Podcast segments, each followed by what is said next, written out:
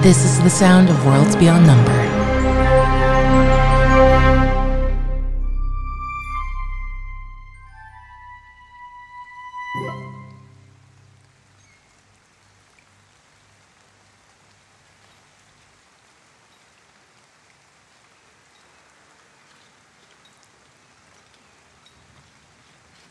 The rain falls as steadily as the beating of distant drums on a plaza, showing a whole and mended pair of statues. Spirit of the sea and spirit of the green, forever dancing in the center of this square. The rain hits the stones, hits the slate of the roofs, and falls also on Suvi, Ame, and Eursulon. With a splash, the fox leaps from the head of the statue into the fountain, going, Boss! And starts to swim towards the edge. I'm okay. I'm okay. Are you okay, Fox? Fox, uh, come, uh, you realize how truly skinny this creature is as he comes out wet. Uh, you sort of, you know, the, his little fuzz that's so good for scritching under his chin now hangs in two little sad, wet kind of mutton chops of white fur under his head. Ears sort of flapped out with water. Comes over, absolutely shivering. Um, I gather him up into my arms and I re- sorry. Um, tuck them under my cloak and and, and uh, pull pull out uh, some some little kibble from my bag. he's like, Ame, are you okay? Yeah, I, I had a vision. Uh, I tasted salt water and there was fires and the ocean and vines and leaves and and something oh, painful lancing down through the waves. I don't know what it means. but I feel like with all the smoke, maybe it has something to do with the fires. There's also stone.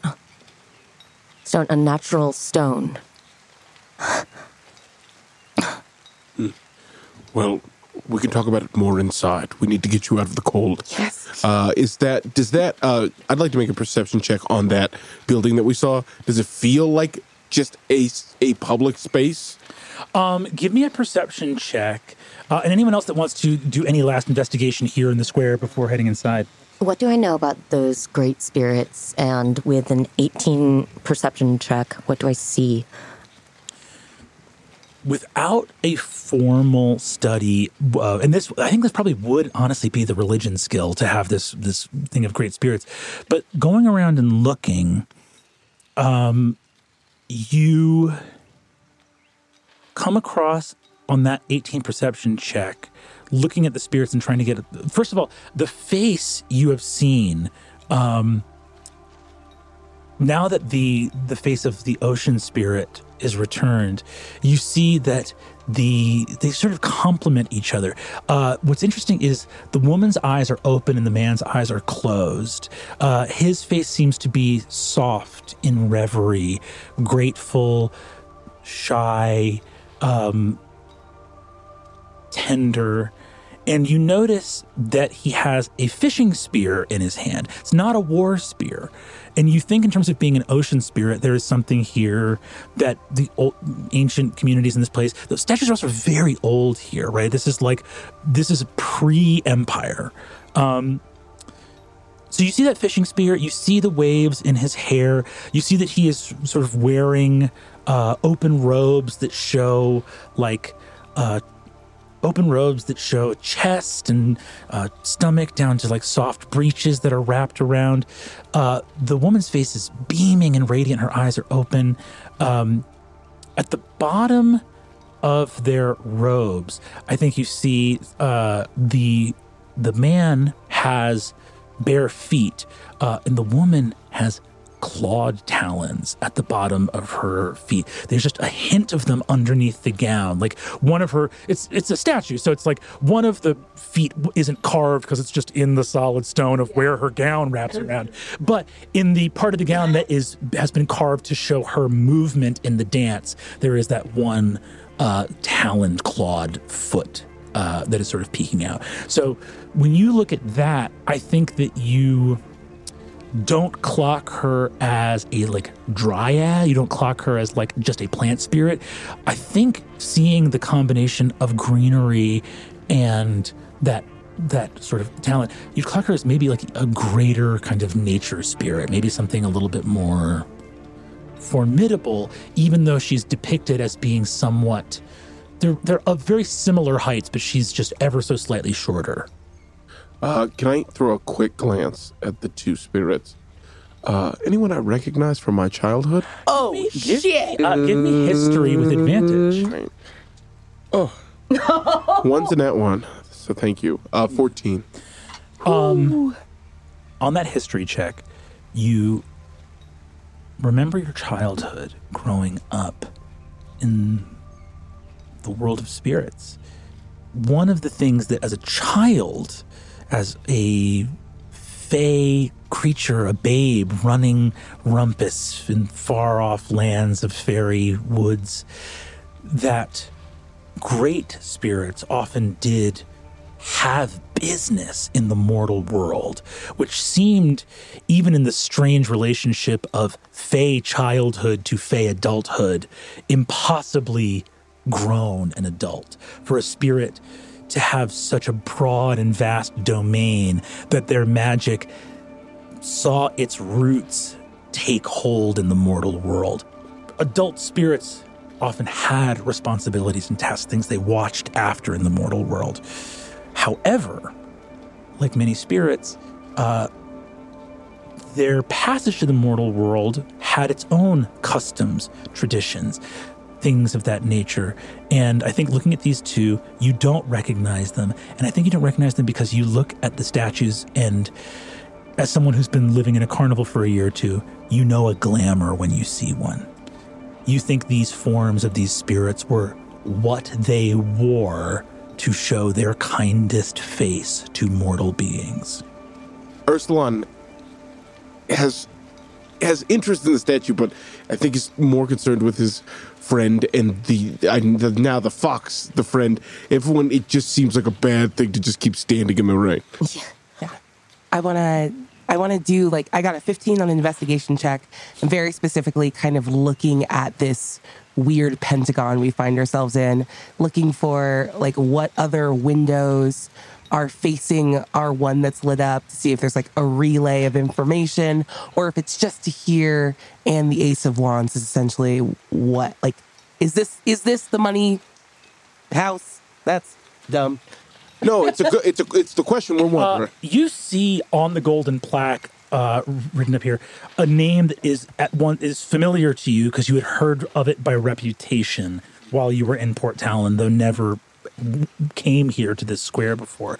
Um, even though this place looks like a private truly something like a manor of a townhouse, right? It it fully is built into the block. It it like um, there is no alley, there's no separation from the other buildings around it. They're all built of a piece, and yet it is quite grand and stately in its own right.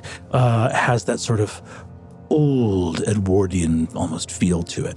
Um, you recognize it as a, public, as a public space primarily because of the brass plaque on the front of it, in which is written in curling script the Ace of Wands.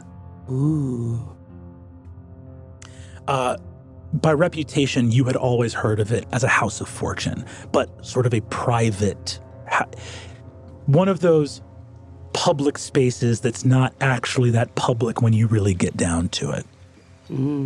yeah maybe we let uh, the gallows problem wait for a little bit Yes, uh, let's get inside. Let's get inside. You approach the door. Um, the door is uh, uh, closed in front of you. Um, do either of you uh, open it, or uh, as you approach, what do you do? i'll just knock normally You knock. Uh, there's uh, several moments of being left out in the rain, uh, but the door opens, and you immediately see that sort of in the warm red and mahogany interior of a private social club. You see wooden banister of a staircase, a building that was clearly meant for spacious private residence that is now quite cozy public recreation. Red carpet going up a staircase, bookshelves lining the foyer, and a small host's podium. You see a young, beautiful woman, uh, sort of rich brown hair tied in a bun with two little curling trails to frame her face, uh, and a green and black gown that stretches up the sleeves uh, to actually form a partial glove that just the tips of her fingers comes through. Yeah, that's really cool. oh, taking it I like that a lot. opens the door. Uh, you can see that she has sort of come from her host's station, and small ledger behind it. Um, and opening the door says, Hello, welcome, please step inside. And opens the door wide. Uh, as you enter, you hear uh, laughter, music. Uh, the music that plays here is something approximating a chamber music, but a little bit faster, a little bit bawdier, a little bit stripped down. Uh, uh, a place for the well to do to come and enjoy themselves.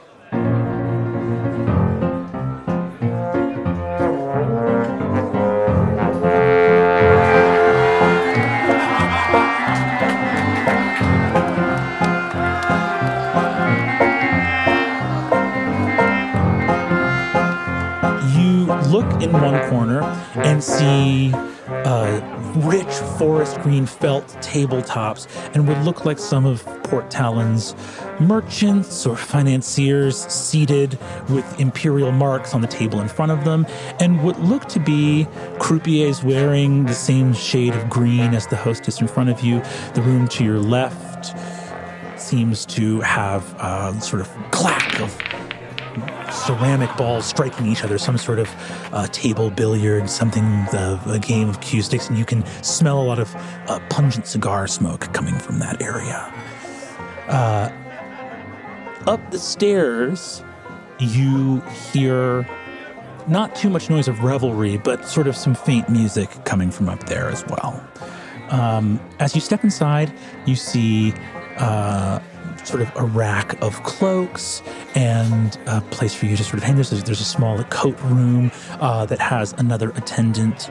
Uh, has another attendant waiting in there as well. And the hostess turns and says, um, "Well, greetings and hello. I am so sorry you must have been caught out in the rain terribly.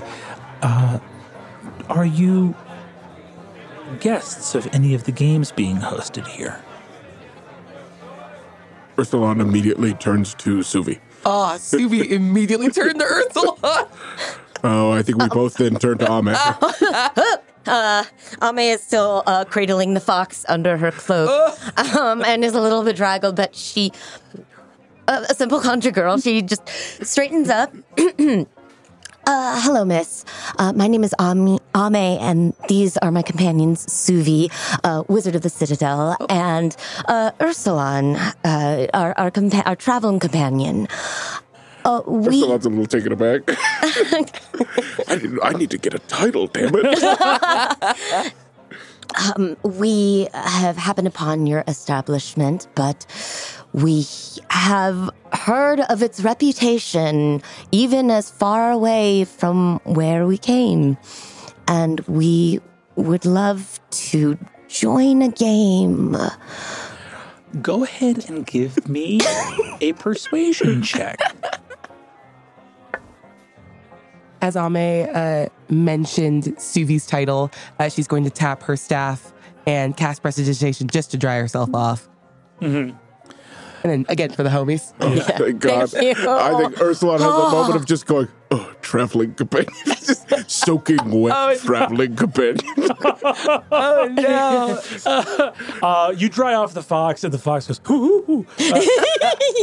Uh, uh, yeah, the, the, the hostess seems confused by where the hoo, hoo, hoo came from. Uh, and uh, oh my god.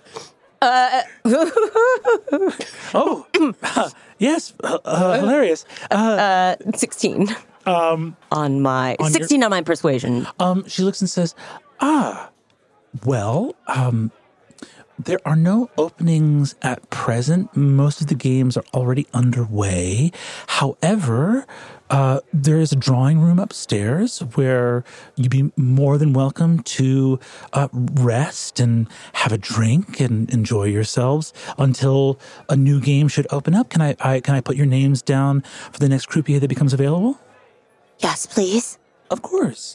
Uh, she takes you. Uh, she you see she doesn't have to even ask them again. She just heard them the first time. Uh, takes them down, and she says, uh, "And uh, thank you so much for gracing the Ace of Wands with your presence. We are, as always, uh, ever grateful anytime any representative of the Citadel should choose to uh, make herself known here." And I just give a gracious little nod uh, and not lean in super far, It's just a, a, a degree or two.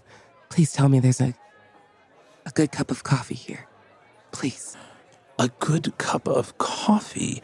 Um, I don't believe we have any coffee here. Uh, there's there's a, a potential that some might be procured for you if you should wish. Uh, many of our guests um, spend their time here looking to, I would say, unwind. Understood. Oh, that might be good for you. Ooh. Ooh. She goes, hoo hoo. Uh, yes. and And with your spirit. Your spirit. and, and also with you, um, and a hoo hoo with you. Uh, and she she begins to uh, guide you up the stairs. Uh, can I lean over to Ame as we head up the stairs? And, Ame, Yes, Arslan. I'm not much of an artist. Oh, I don't see what that might have to do with the situation. It's a drawing room, yes. Oh, yes. It, uh, hmm. You know, it, it, it's, it's. City, why is it called a drawing room? I don't know. I, I need you both to know I'm not good at it. They won't make you draw. You'll just drink. Well, that I can do. Uh, you are taken upstairs into a very lovely chamber. She rounds the banister, walks down a little carpeted hallway. All the walls up here are different stripes of a sort of rich forest green into an incredibly dark, like nearly black green. All little wall sconces casting this sort of soft yellow light. Up here, the bookshelves have been exchanged for portraits. Uh, there are a couple busts along the walls. Uh, and as you see the different busts on the walls here, uh, you recognize the, the writing is all in Imperial. Uh, but the people that are being venerated here, unlike you're familiar with at the Citadel, seem to be a collection of like merchants and various financiers and people associated with the crown, which obviously, you know, representatives of the crown are in the Citadel all the time, but the Citadel's sort of the Citadel. Yeah. Yeah. Um, you walk throughout, and as you do so, uh, you approach a door that opens, expecting sort of a cozy room. Uh, you are actually sort of uh, suddenly a little bit taken aback to find lots of gray sunlight in here, some sort of, you know, refitted solarium. There's a uh, there's like metal ribs of the uh, there are like metal ribs coming down with giant glass panes. So you're watching the rain fall down. It's almost like being in an aquarium. You're in sort of a uh, rooftop greenhouse almost, but with clear glass so you can see all the forms of just the water coming down. And uh, in the walls to either side, you see there's large vertical sort of steeple windows. So suddenly you're in a gray light that's a little bit dim when you're outside, but when you're inside, actually doesn't feel as sort of you know, dark as the candlelit studies on the interior of this house of fortune. There are several sofas here, and towards the back, you see that there is a large, uh, bright blue witch fire burning. Uh, some sort of, which is you know quite a pretty penny to sort of have this in a private, uh, you know, sort of a social club. Um, you also notice that it is warm. It's heating the room, which you know is a separate effect. This fire doesn't produce heat. so the fire is just for visual effect, and then some other kind of spell has been paid for and put on here to also make it warm. Uh, there are several sofas around, and you see that there is a piano player in the corner playing a soft tune. And uh, the along the back wall near the door is a long bar with all sorts of beautiful, multifaceted glass decanters of different liqueurs and spirits and aperitifs. And the bartender has a perfect middle part in his hair that gets curled into two long curls on either side. big, big handlebar mustache, dark green vest, white shirt. And you see there's a number of wealthy looking people here. The wealthy people you see here, I should underline, do not have the bearing or manner of aristocrats. They are dressed in expensive clothes and talk crassly to each other and laugh. You see that there is one man sitting in a tall back chair near enough to the fire, but also sort of parch- partially out of the way near a bookcase with a couple of marble busts on it. Uh, this man you see has his coat slung over the back of the chair, vest, gold fob for some sort of pocket watch, thick, hairy forearms. He has a newspaper open uh, that partially obscures his face, but you see his sort of salty white hair is cut close to his head, and he has dark suntan skin like a sailor, that kind of like red, that sort of like almost red, weather beaten, lots of wrinkles on his neck. Uh, you see that uh, n- next to him, leaning against the inside of the arm of his chair, is a thick, heavy piece of wood with its end banded in iron. Uh, the hostess brings you over to a uh, sofa, uh, sort of facing out the rain swept city, and says, um, Please uh, have a seat, be warm, and uh, if there's anything you'd like at all, you can see our bartender, and uh, I'll let you know as soon as a game becomes available. Thank you so much, Miss Lila. Lila. Are there any of the other, um, are there any of the other guests here who we should become acquainted with? We're new to town, you see. She smiles and says, To those of the Citadel, I am certain I can offer no insight. Your friendship, I am sure, is welcome in all corridors, and thank you again for gracing us with your presence. Suvi will clear her throat just enough and give a little like dismissal nod to Lila. Uh, Lila nods and sees herself out of this drawing room. Um, Anyone like a drink to warm them up? Uh, I, I, uh, and Eursulon's gonna stand uh, and like he's going to the bar. Yeah, I'm gonna pass you uh, three more like imperial marks, uh, and yeah, Uh, what would you like? Something I don't. I don't know. I mean, I'm happy to Wine? order for. Just make a choice. I don't know. I don't know. All right. It's fine, and we're good. I would love great. hot wine if you have any, Hot wine. if there's any. All right. Uh, and I'm gonna head for the bartender. Uh, you walk over. This guy, you, this guy's mustache is out of control. Yeah, just absolutely. How how far are we going off the face? Uh, you, you you have to wait for him to turn his head quickly to really get it in motion. But you think it you think it's beating his ears in terms of in terms of off to the side, uh, and it certainly is giving him that kind of Sam Elliott thing where when his mouth is closed, the bottom of the mustache is covering the lower lip, even though it's waxed. So it looks like this guy like got a choice between a mouth and a mustache and chose mustache. Uh, hello, sir. Hello there, friend. Uh, I just wanted to order a few drinks for me and my friends. Uh, two hot wines. Two hot wines. Yes. All right. And um, three warm whiskeys. two hot wines, three warm whiskeys. All right. Um, you see, he looks up and says, "So, uh, the whiskey's room temperature. Neat's all right." Meat's just fine. Uh, and you see, he gets three v- very well made, heavy bottomed glasses and gives you a nice uh, sort of three finger pour on each glass, puts it in front of you, and uh, then gets these sort of beautiful, ornate copper mugs.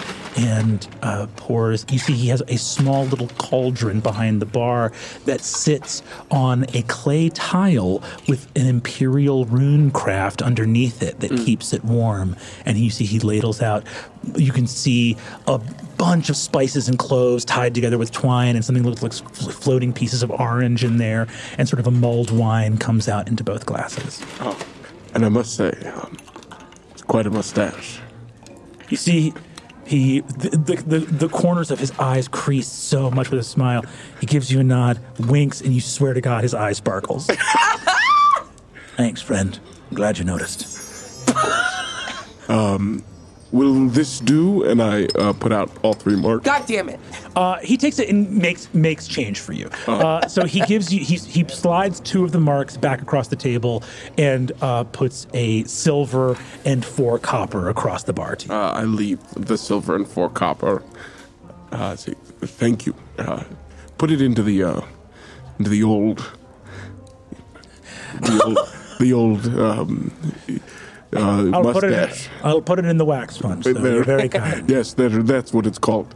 Um, you see, he takes the coins. Um, uh, so probably have to make a, a trip or two to get all the drinks back over I there. come back, deliver two hot, one hot wine, one hot wine for you, one hot wine for you, and here's the change. Thank you. Um, and then I go back over and I come back with three whiskeys. Oh, uh, all for you? um, uh, and I immediately shoot one.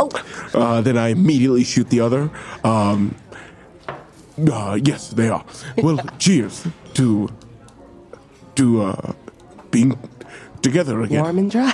To war- to being warm and dry. And together. and together as well. I hope cheers to all of that. I hold the mug with both hands, warming them. I sip. Hey, Fox. yeah, Have you ever had wine before? yeah. What, really? What is it? Oh, it's uh, it's an alcoholic beverage. Okay. You want to try? Yeah, yeah, yeah, let me try it. Okay. I stick it under there. right. That's good. Good. Okay. Yeah. Well. Uh huh. What is that? Oh, that's wine. Let me have more. Just one more. Just a one. Just a little. All right. Okay. Let me have more. I mean, he's not wrong. By the way, while Eursulon was at the bar, Suvi was making an absolute meal of like slowly unbuttoning her like wool cloak and like folding it gently uh, over the edge of the sofa to reveal like an optic white blouse that's like cut specifically and only ever for her with like a pillowy like bishop sleeve like and she's just having this moment of like i'm going to make everyone in this room look at me because i'm from the citadel and that gets to mean something. Finally Ame, pay attention to me. Uh, and then like after taking care of all of that kind of reaches back to the little like hanging sensor at the back of her hair and relights it so the resin uh, begins to like kick up like a small little bit of incense around them. You all sit here having your drinks, um, uh, looking around the room. So you've made it into this place, and you know this is where you see you, there's some window in here that you could see that area where Ghost buried the bone in that flower pot there. But for the moment, it's just nice to be on a comfortable sofa, having a drink and being out of the rain. Um, uh, does that, is there do do you all take this time to rest, or are any of you active, looking around, seeing what's going on? Uh, can I make an investigation check to try to overhear conversations uh, from my time uh, being the the apprentice to Arch uh, Archmage Silence? I just want to see if I can hear a name that I may have run into at some point at the Citadel. Like, who's the most important person that's being mentioned in these like body conversations that I may have any amount of like connection to? Give me an investigation check. I know you have your passive, but give me a check too. 21. Passive meets active. you hear a couple of them. Uh, you you can hear, especially as you take your cloak off and hang it there to become a spectacle in the room.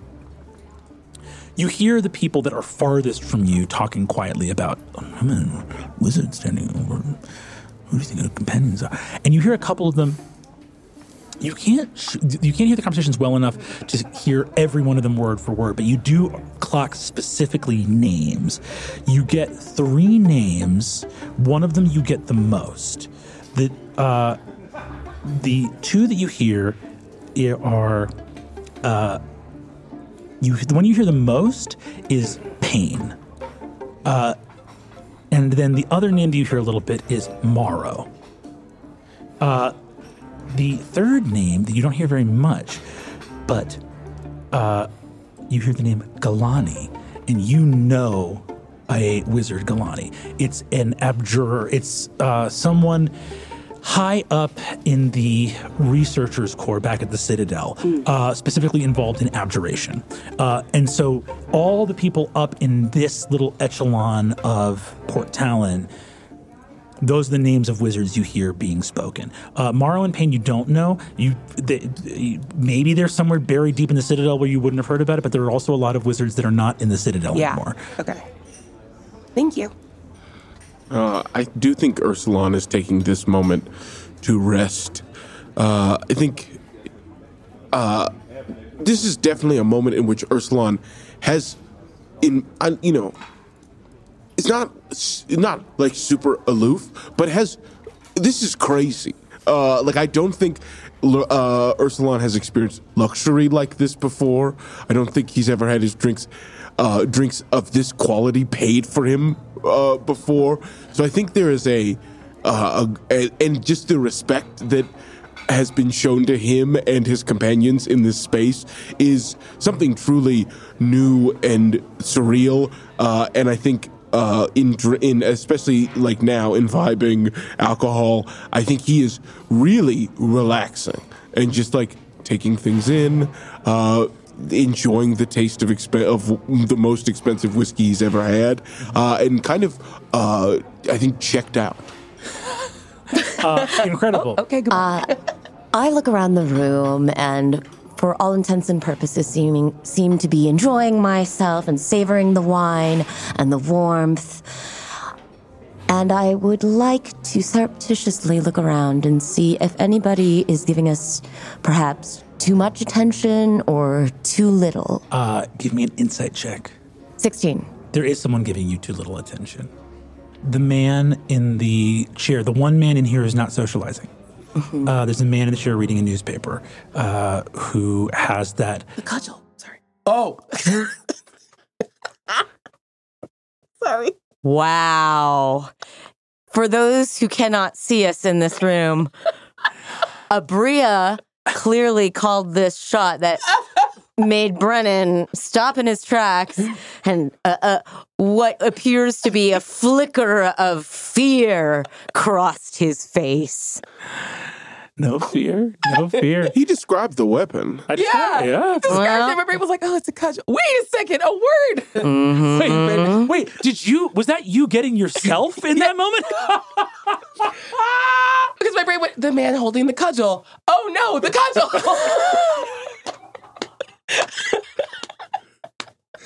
I love you so Sometimes you can much. just be kind of high and low wisdom. You, you know, Aabria was fully on that. Like, all right, this blouse. When I take this fucking coat off, Shut up. Let me tell Too what true. fu- Shit, what are they called? They're called b- bishop sleeves. Is that it? Yeah, yeah. Okay, it's gonna be bishop sleeve. I don't like being seen like this. That's exactly right. Um, I was leading a trail of breadcrumbs for our dear listeners. Uh, uh, yeah, I love it. It's so you. incredible. incredible. Just I fucking love it. Uh, yeah, I think you you clock that man, and again, see in here. Um, it's a big, strange world that Ame is getting to know, and I think you you are seeing. You just saw Finley, this like patchwork, stubbly, like like the fence of like magical bric-a-brac, and he spoke of Will Gallows with this sort of air of being terrified. There would be no point to crime if it didn't pay. And so the people that he's speaking about, you're you're in this place of like luxury with like merchants and other people around, and you do notice this one guy who doesn't seem to need to socialize, who is the only guy that out that you can see in this room that doesn't look a little bit soft and a little bit like an indoor kid. Hmm. I approach him, um, and I act as if I'm I'm mm, trying to uh, not look at his newspaper, hoping to catch his eye. Um, You catch his eye for sure. Uh, he looks up from his newspaper. At the moment you, st- I actually think it would catch you a little bit off guard that as you stand from the couch, the first step you take, he looks at you. He, he's clocking your feet enough that the first step you take, he looks up. Oh, I'm so sorry, sir. I didn't mean to interrupt your reading, and I rock back and forth on my heels a little bit. I was just hoping for some local news. I'm new in town. Eursulon looks up. Wait, where did um, where did Ame go? The worst possible place to be in this room. And I just kind of gesture, like eyeline gesture. My name's Ame. You can talk to the host downstairs. She'll get your newspaper. Well, you seem like you would know more than what just a newspaper would tell me, but very well, of course. If I knew more than the newspaper, why would I be reading one? Do I strike you as a man who wastes his own time? No. No, you don't. Give me a deception check. 16. My God. He breaks his eye, eyes from contact with you and goes back to reading his newspaper. Damn. Now that I'm up close to him, could I roll an insight check? I want to get any clues that I can about what he's reading, his clothes, anything that I might be able to see better up close. And that's a 20 on the die. Let's go. Total 26. yeah. Uh, you're looking at his clothes, you're looking at his belongings.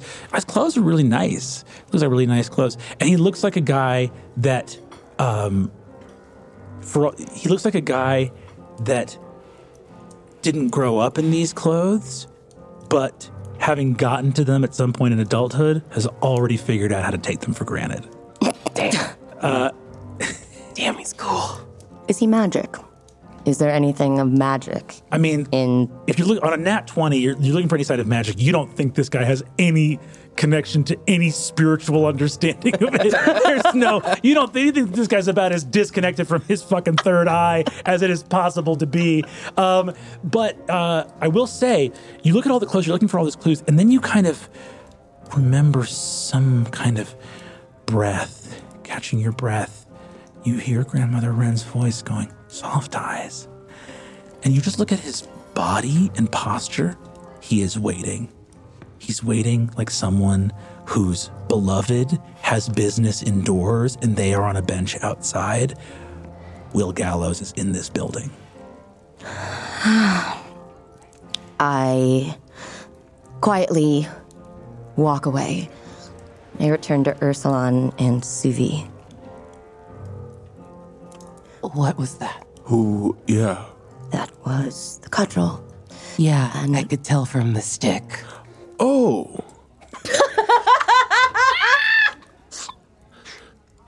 The fox looks at you and goes, It's the stick. That's what I now. He keeps the weapon, and they name him after that. Is that something that should happen? Should you name me after something I have? Yeah, I don't have anything. You have a tail, you have, uh, you have eyes, you have paws. you can be mittens. Hey, what if we talk to the fox less in the room? That's that is fair. We, I mean, we we can only get away with so much. Oh, who? um, I mean, did you did you did you speak to the cudgel? I did. He was extremely dismissive, but Go Will ahead. Gallows. I am going to need like, actually a group stealth check here. yeah. Okay. God damn it. Fair enough. 19. 11.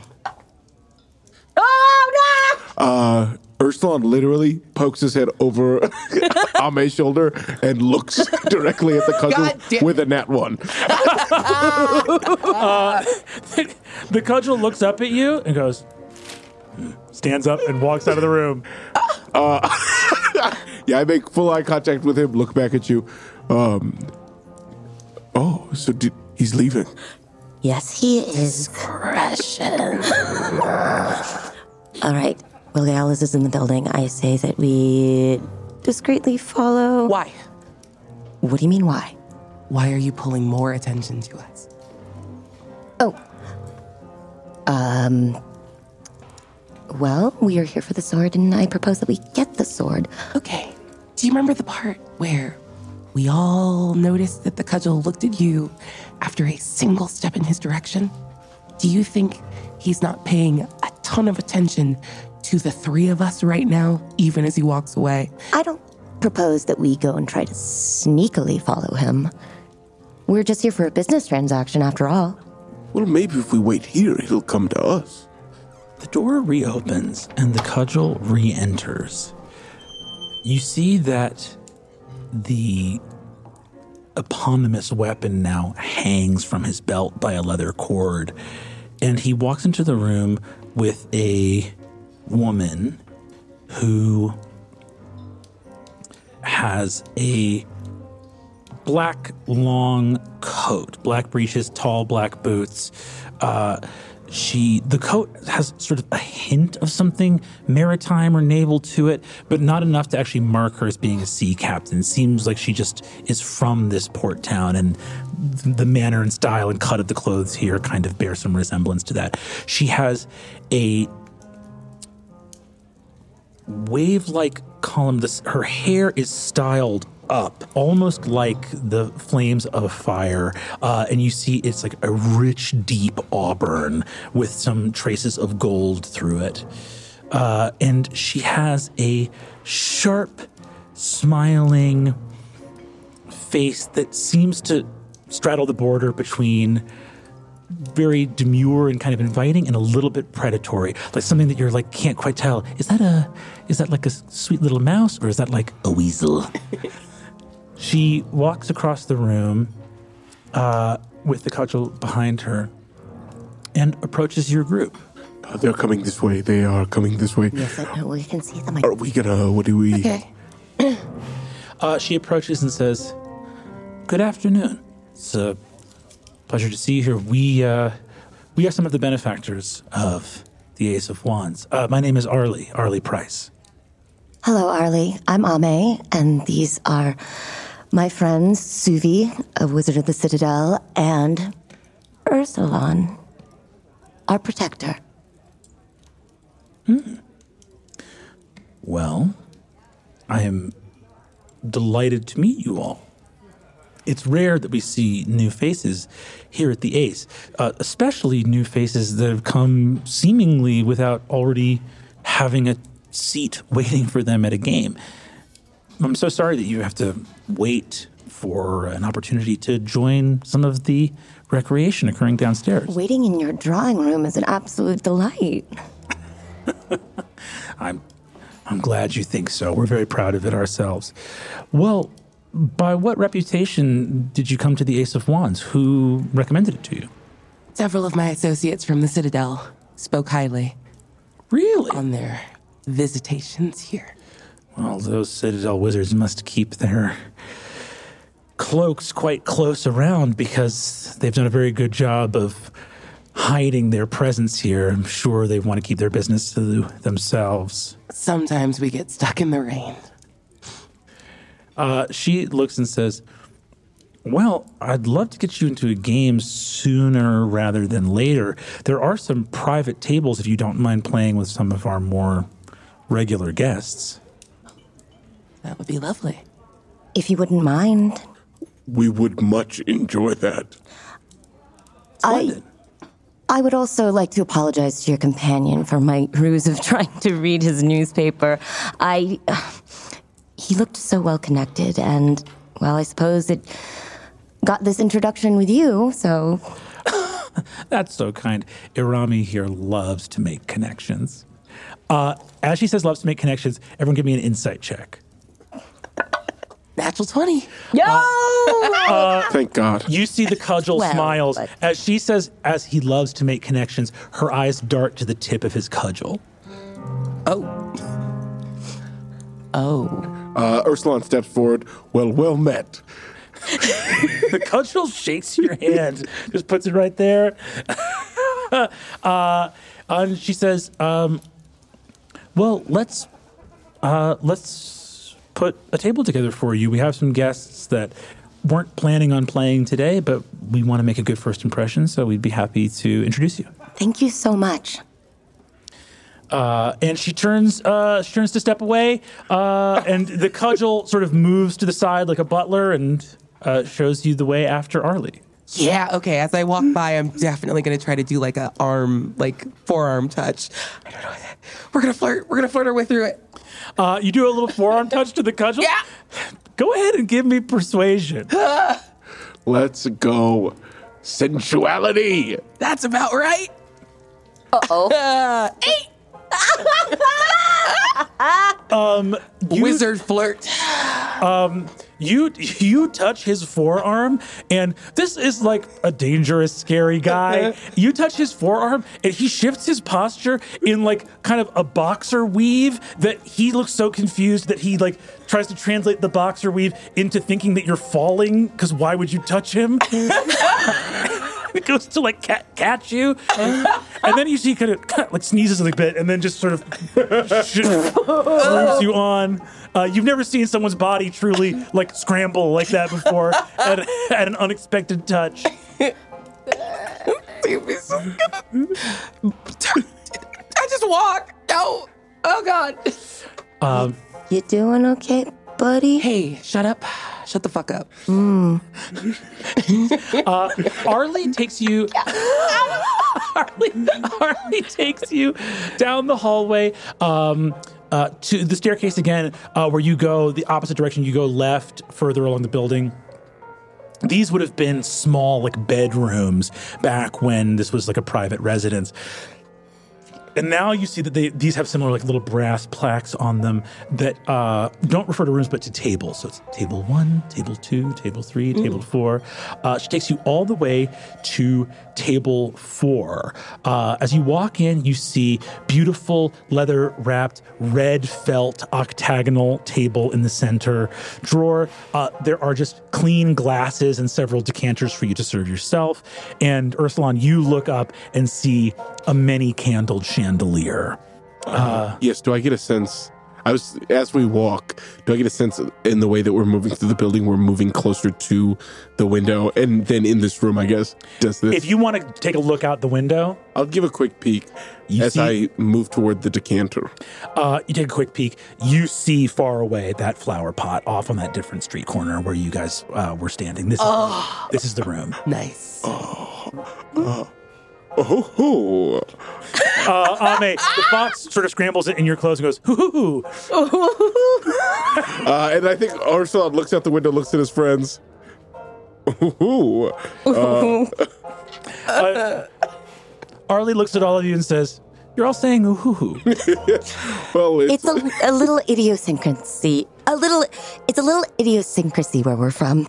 We call those customs. Yes, it's a cus. Yes, it's a custom. Ah, custom. All right. Well, ooh hoo hoo. Thank you for treasuring our culture. And the three of you. I'll make both. I'll make, I'll make both to me. Right in she the says, stomach. Ar- Arlie looks and says, says, Arlie looks and says, and the three of you are all from the same place. Yes. All right. Well, uh, uh, we'll go collect the our guests and be right back. Um, you I'll see, make us a satisfied nod. Yeah. Uh, Arlie uh, steps out of the room. Um, and uh, you have a moment of being able to just inspect through that window and see that that Cudgel is gone as well. uh, the cudgel is gone as well. Uh, I think Eursulon, while fully opening the decanter and pouring himself a glass, is like, "Wow, we've. Well, I think this is it. I think we have found the room. Do you think they? Brother, pour me a glass. Oh yeah. Oh yes. I think we have found the room with with the drink. Um, here uh, it's a glass for you, sister. Thank you. Uh, none for me, thank you. Of course.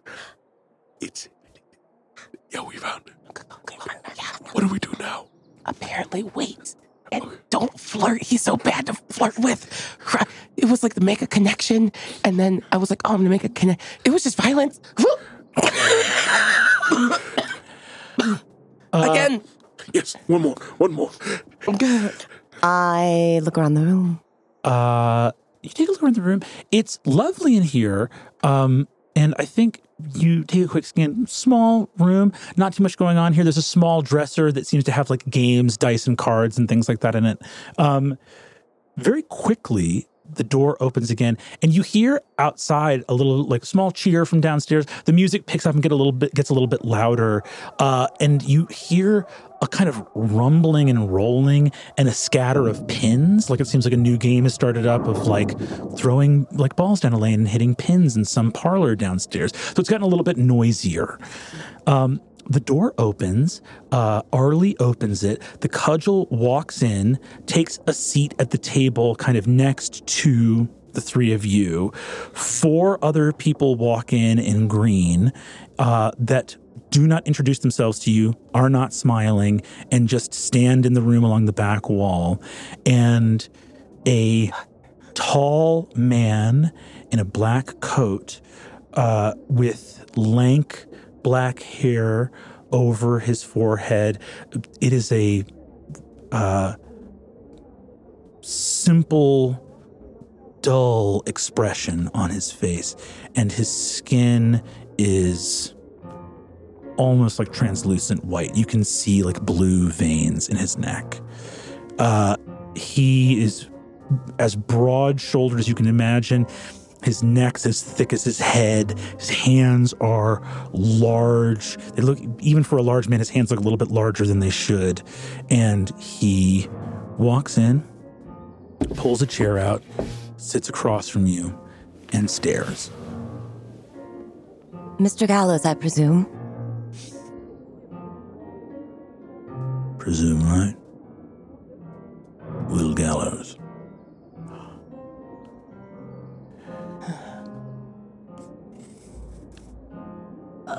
I am certain that your associates have told you our names, and I am certain that you have seen us down in the courtyard, so you know that we were hoping to do dealings with you. You have, as we understand it, a certain sentimental artifact of ours that we hope to purchase from you at whatever cost you may name.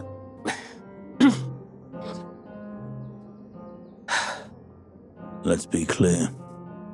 And he uh, reaches out to one of the decanters on the thing behind him, takes it, pours himself a stiff drink, takes a sip. You've already lied once. I don't have anything of yours because everything I have is mine. Yes, I'm sorry. It was not a lie, it was an unintentional, misspoken phrase. So you want to buy something of mine? I would love to purchase an item of yours mm-hmm. that hopefully you will be gracious enough to part with. Look me in my eye, he says to Suvi. Mm. Who knows you're here? Why do you want to know, sir? Because I guess that no one does. And I guess there's a reason for that. And you know there's no universe in which I would confirm that for you. Either way. He takes another sip. Not looking for confirmation. Just have a hunch that if you never walked out of here, no one would know to look for you. We've given no offense. We're here to make an honest deal.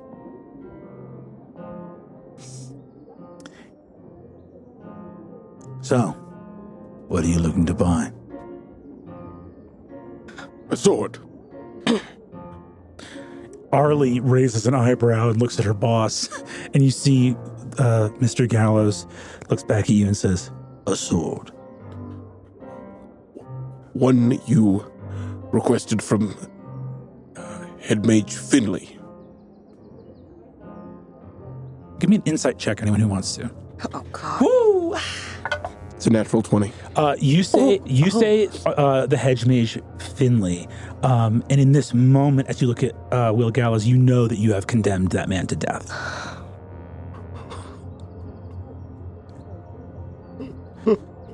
It's a good thing Ghost is thinking about joining the Empire because she's not going to have that job for long.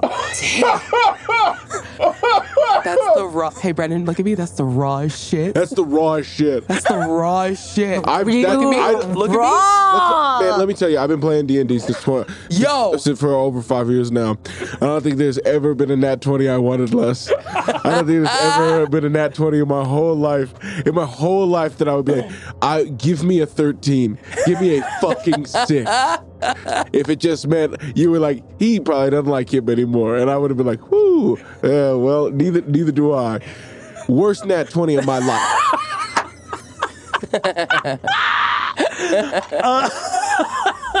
Um, uh, Gallows uh, looks at you and says, "Oh, yeah, Finley mostly peddles in trash, but he's had a catch every so often. This sword, rusty old thing, yeah. Tried to sell it to me with a scrap of blue silk on it said it was enchanted or some drivel. Am I wrong? Not yet. All right. I know the sword. Might still know where it's kept. Would you be willing to part with it? Everything has its price, lovey. And what is the price of the sword?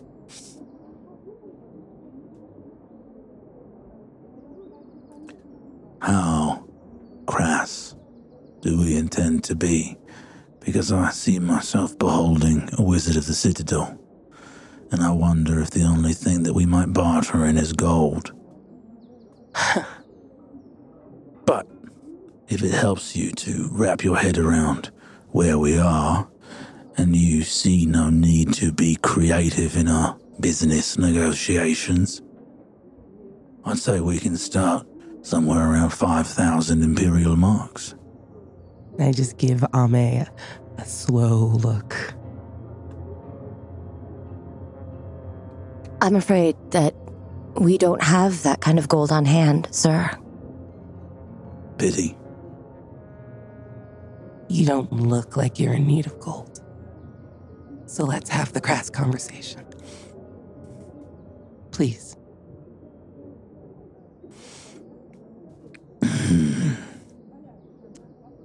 There's a wizard named Payne.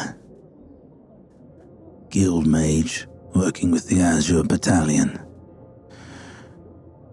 Mr. Payne is very fortunate in his magical gifts, less so at the dice table. Now, I happen to know that he has taken from the Imperium's coffers to cover some of his minor debts. But of course, I'm not in a position to make any honest reports to the authorities, am I? Nor am I in a position to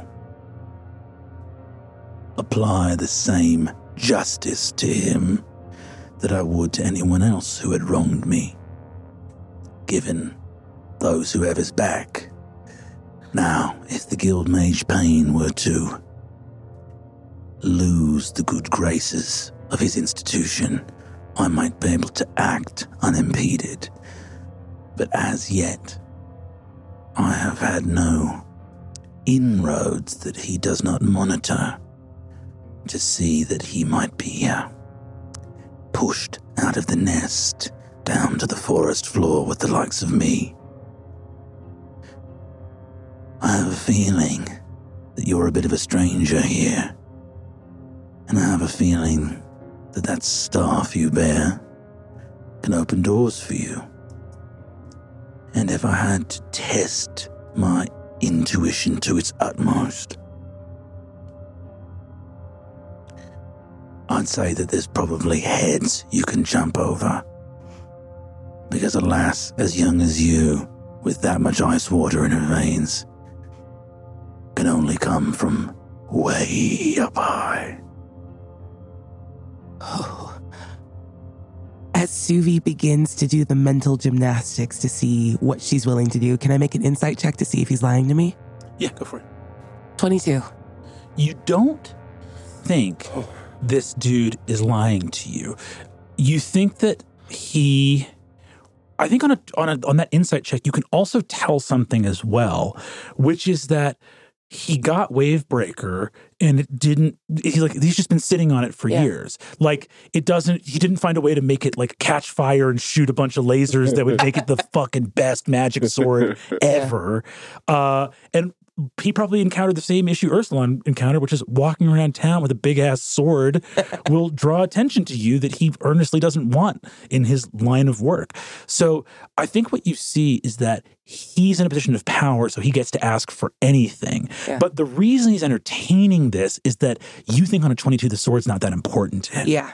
So you see this. In other words, you see this move not as like why like why would he part with something so dear for what he's not parting with anything so dear Yeah. he has no idea who you guys are and he's just had an itch on his back for years that he can't scratch that maybe you can because you're new and could shake up the math of this town and its power structures that he's been hitting for a while mm-hmm. so you think it's genuine but you also think there are ways in which it doesn't matter to him. It's just a problem that his opportunistic brain saw he might be able to solve with a little bit of new math in the equation. Copy.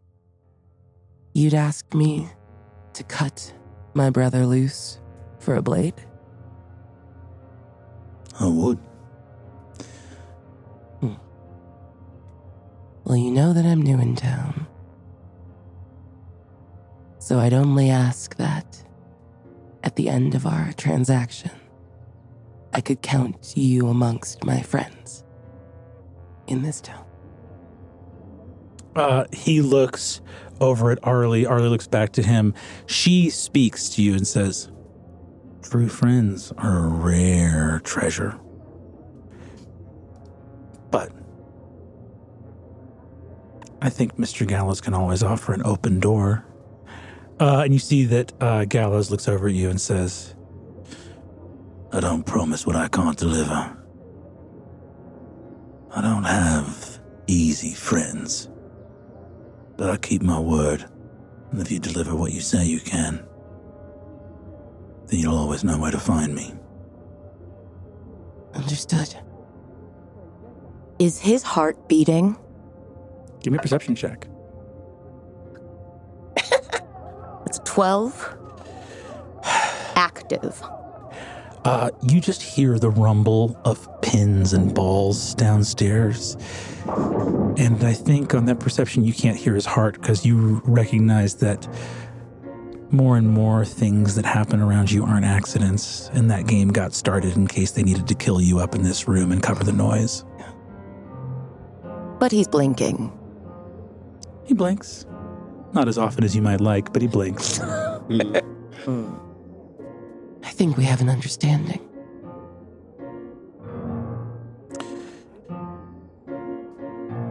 I'll get my messages from the hosts here. I'll see you around. Suvi. Mr. Gallows stands up and leaves the room.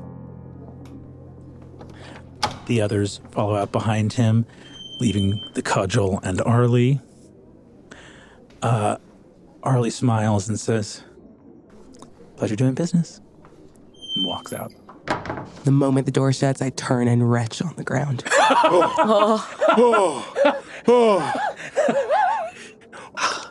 can we do all the things you said we were going to do? Shut up, shut up. We have to get out. Shut up, shut up. It's okay. Don't touch me, don't touch me. You just told them. You just walked up. You just walked up and told them who we were. You just didn't, you didn't think about it. You didn't think about what was safe. You just, you think everyone you meet is a friend you haven't made yet. That's not true. I just know that if they wanted to know who we were, they'd find out. Oh, God forbid you leave something to the imagination. You see the fox looks up at you, Suvi, and goes, Didn't that lady write your names down in that book downstairs? I wasn't the one that said my name to her. Well, in future, I'll let you do the introductions. Seems like you'd have an easier time if none of you had names. Oh my God. Hey, Fox hey, buddy. Mm-mm. hey, come here, come here. Uh, I bring him over the de- and I open the decanter. I pour a glass for him and one for me. You just, just uh, sit, take, enjoy that for a second. Yep, that's all you. Oh, It's, it's fine. Suvi, are you all right? no. Of course I'm not. Well, what do we need? We need to go. We need to leave. We need to go. Oh, God. Well, then let's begin. Uh, and I'm gonna go open the door, um, and step out and gesture to my friends uh, to walk down the hallway. Suvi takes just some extra minutes, uh, kind of pulling herself together by putting on her coat, working her hands, and we'll follow. You all get downstairs. Lila smiles at all of you as you walk past. She says, Thank you so much for coming to the Ace of Wands. And uh, hands each of you a playing card, an Ace of Wands, that goes into your hands. Uh, and you see that written in the center, uh, sort of that little diamond wand shape in the center of the card, that red diamond, uh, is a hand drawn, very beautifully calligraphied uh, number four.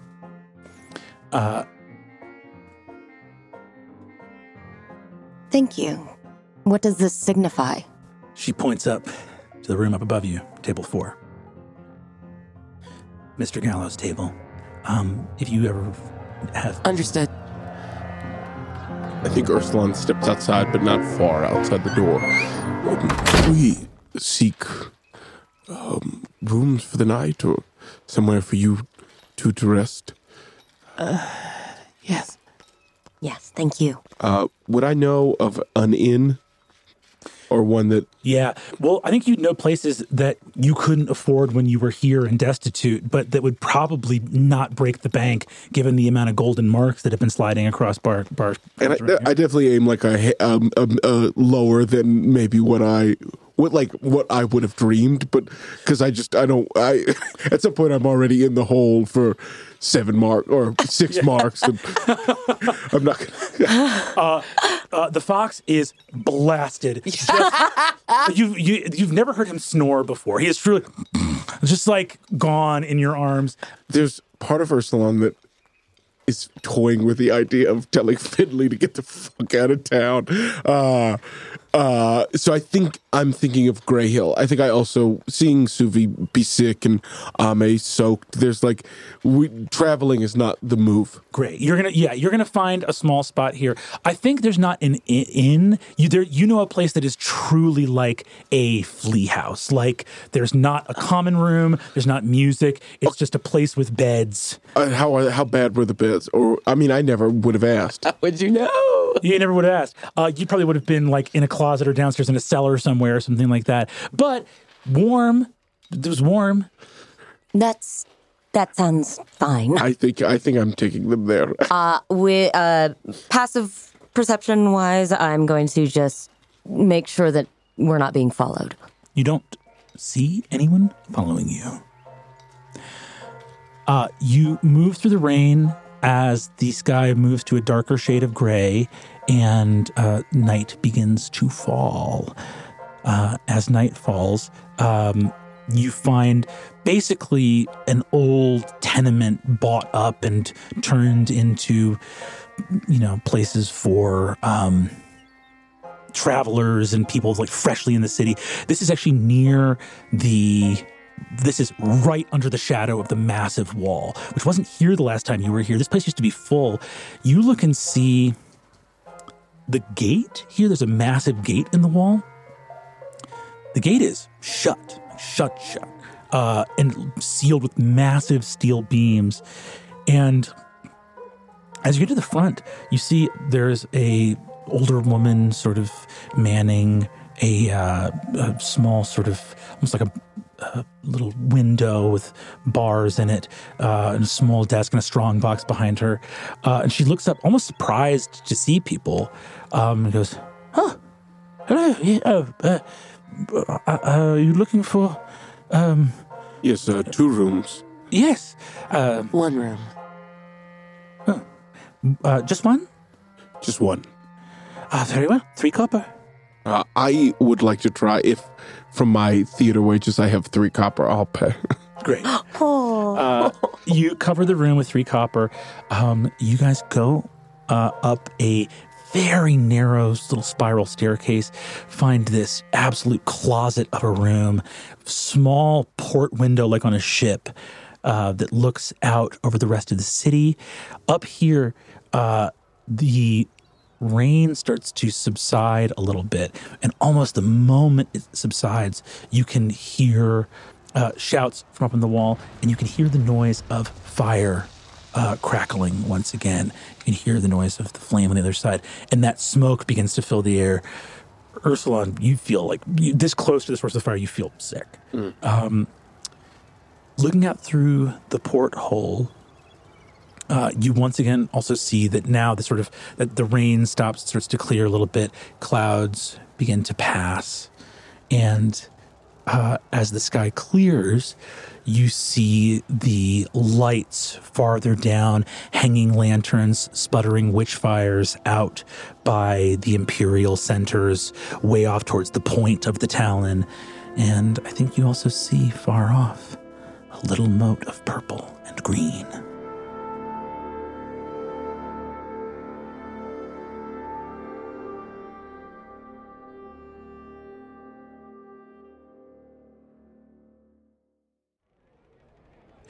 Waking the following morning, you wake under gray skies and realize that though the cloud cover has faded, the equally powerful columns of smoke coming from the fire do keep a kind of gray miasma over the city.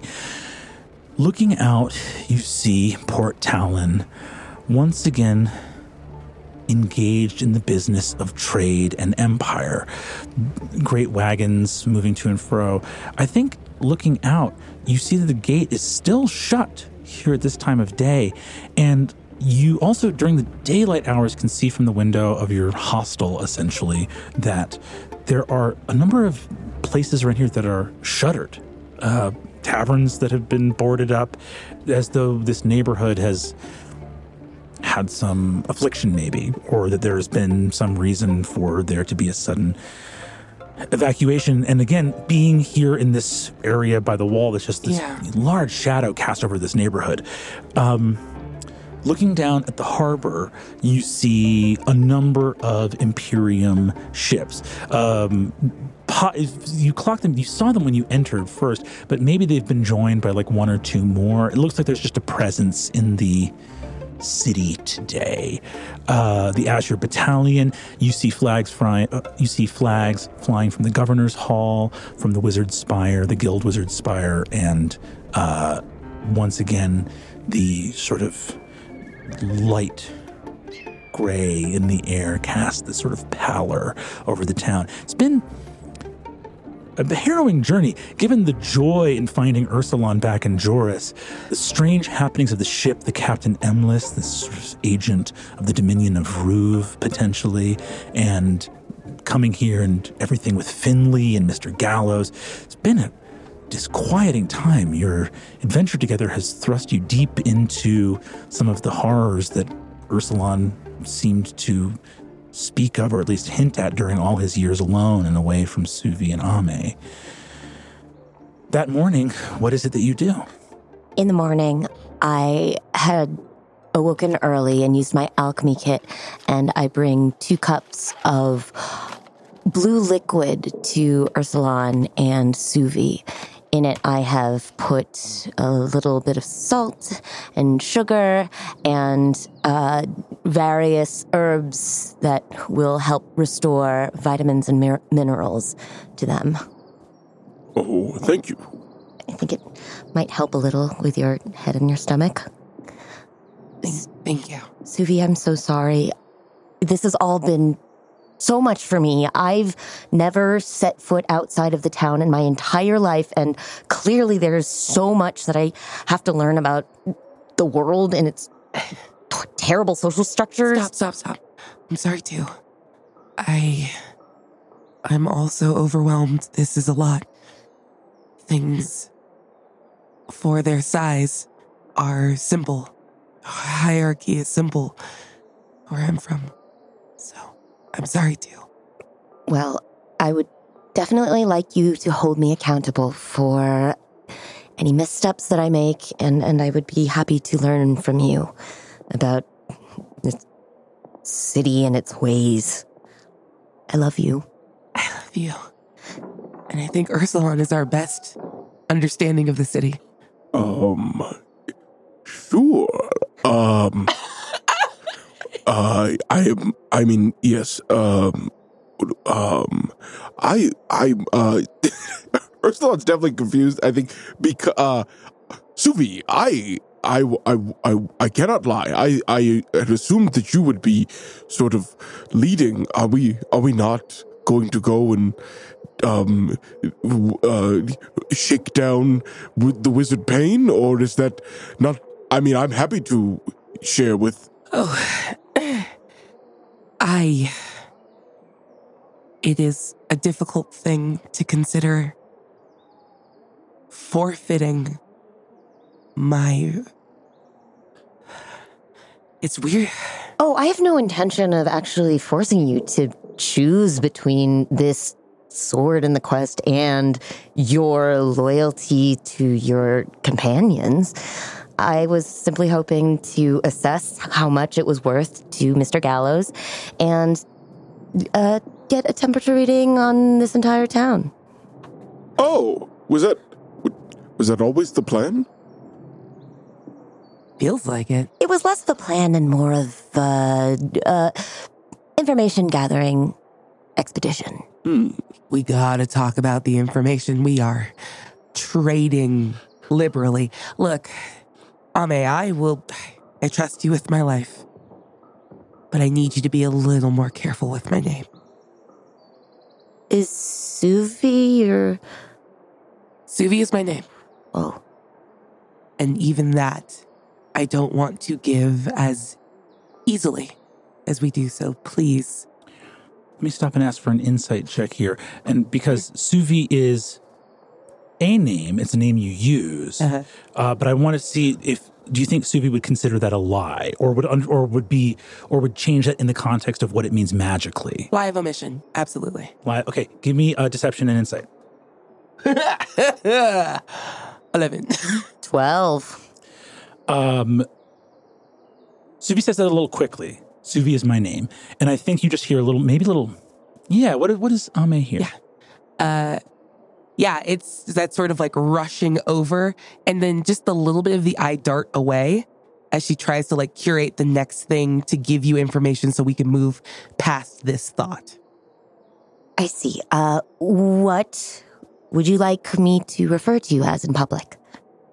If I look like me, Sky. Sky will work. Sky. But also, and this is maybe, maybe more of a like a, you don't have to say the Wizard of the Citadel, and I point at my staff. That says it. So you don't have to say this. Like just Sky, and then kind of let the rest roll.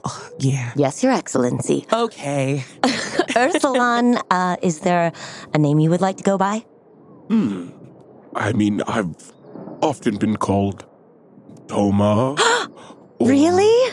Oh. Yes.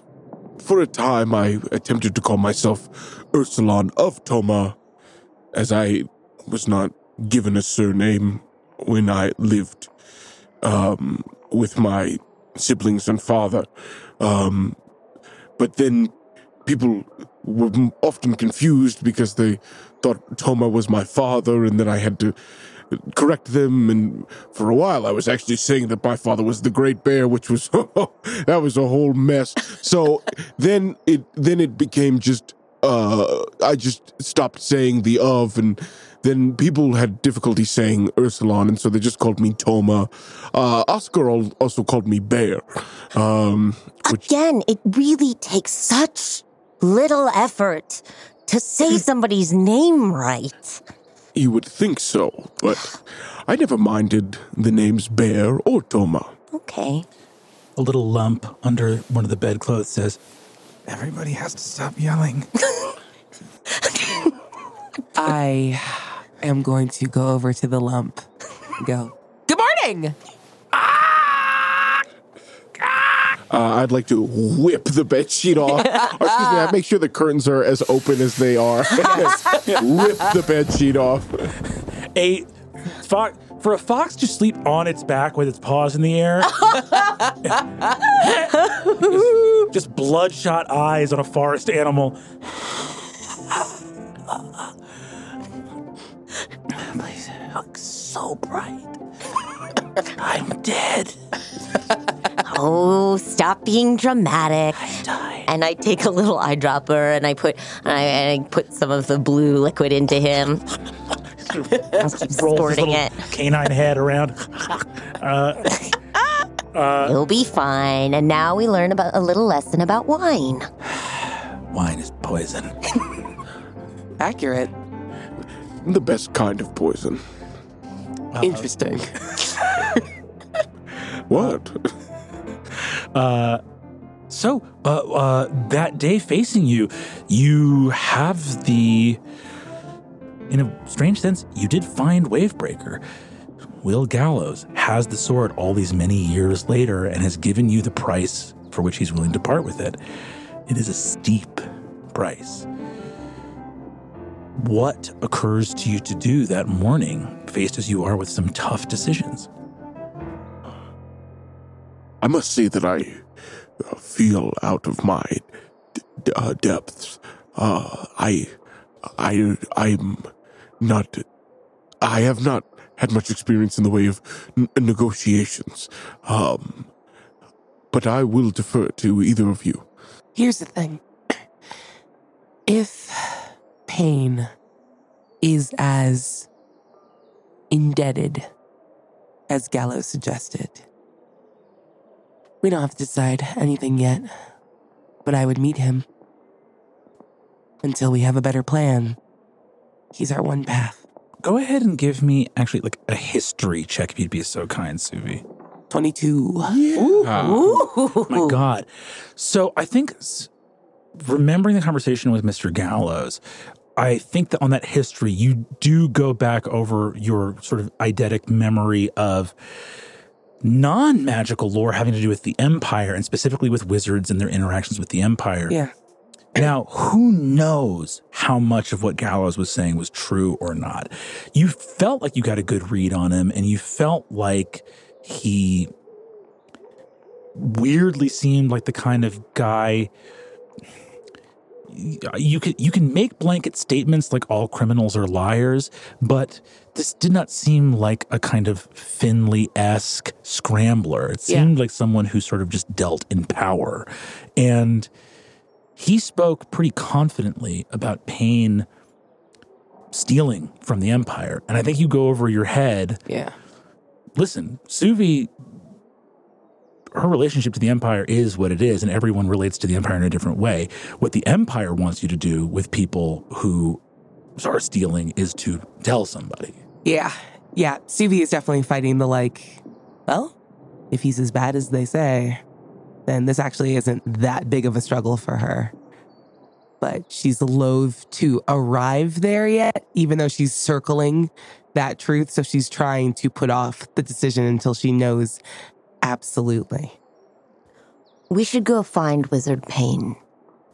Also, what the fuck is this smoke? Yes. Because it's it, before it just smelled like smoke, and now even I'm like my lungs kind of hurt, and I feel like I've been coughing. I did not sleep much last night because of it. Um, uh, I perhaps we can ask the uh, Innkeeper, yes on our way out. Yeah. Also, can we stay? Can we stay in nice nicer places? Is well, that I well, this is what I. There are nicer places, but I mean, I'm in the hole for six marks. So, Uh, to I th- I- who? to who? Oh, oh, oh, sorry.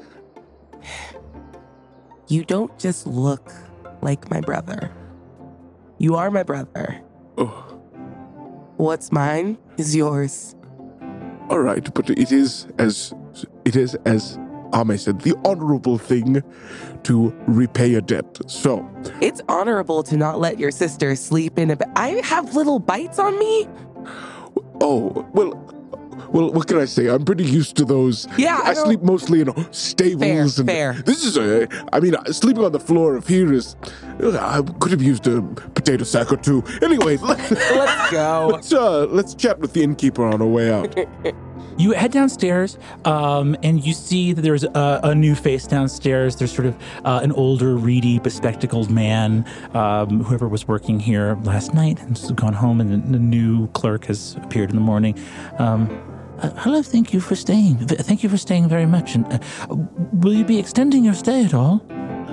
Uh, we will not, but thank you so much for your hospitality. immediately crestfallen. Um, uh, passive passive uh, perception and investigation above a 15 immediately clocks a wall of room numbers, hooks, and keys.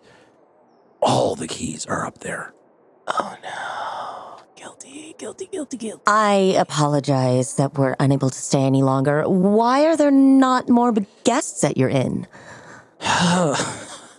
Uh, how did you? Uh, oh, yes. Lucky I, su- guess. I suppose a lucky guess. Yes. Well, I, I, I do not mean to make you feel. Um, y- your business takes you elsewhere, and of course, and thank you so much for staying the night that you did. Um, the the closure of the gate um, has essentially meant that we are no longer uh, the first port of call for those that arrive to Port Talon by land. Um, the road is overgrown and unsafe. Farmers long since evacuated, either here into the city or further inland. Why? I- I'm, I'm happy to be the first to tell you. I'm sure you've smelt the smoke or seen it at least. Um, there is a, a flood, I suppose is the word you would use, of uh, kudzu coming in from the uh, forest. Oh, Uh, yes, uh, ferocious, viney plants. Um, well, they can be quite delicious if cooked right, yes. Well, there's always been a problem up in this area with them. They're just very. Uh, we noticed the the kudzu uh, acting up this the summer previous to this last uh, last summer, but a few months ago it just erupted. It uh, it, it started seemingly overnight, and at first it was just something that you know um, we we approached. Uh, there was you know some hedge mages in the city and things like that. A couple went out. There was one hedge mage who who went out there, and I don't think anyone's heard hide nor hair from them since then. But a couple efforts were made, and then there it just. I think someone tried to stop it somehow, and uh, it devoured a house, and some people saw it. Uh, it just crawled over, and Actively moving fast enough to watch. yes, fast enough to watch. Uh, not not fast enough to to ca- catch a not a, not an animal, not to catch a person, but over the course of a night, it just grew up around a house, and the roots went in, and it the house collapsed before morning. It's been growing. We don't. Some some townships inland may have prevented it. There, it hasn't been growing further west or south at all. It's been growing out here towards the city. I know that the Azure Battalion has been working side by side with the Scepter's Chorus uh, you would know no role necessary. Scepter's Chorus is a um, uh, a branch of the uh, the Wizards of the Crown. So these are the people that work for the actual family of the Imperium.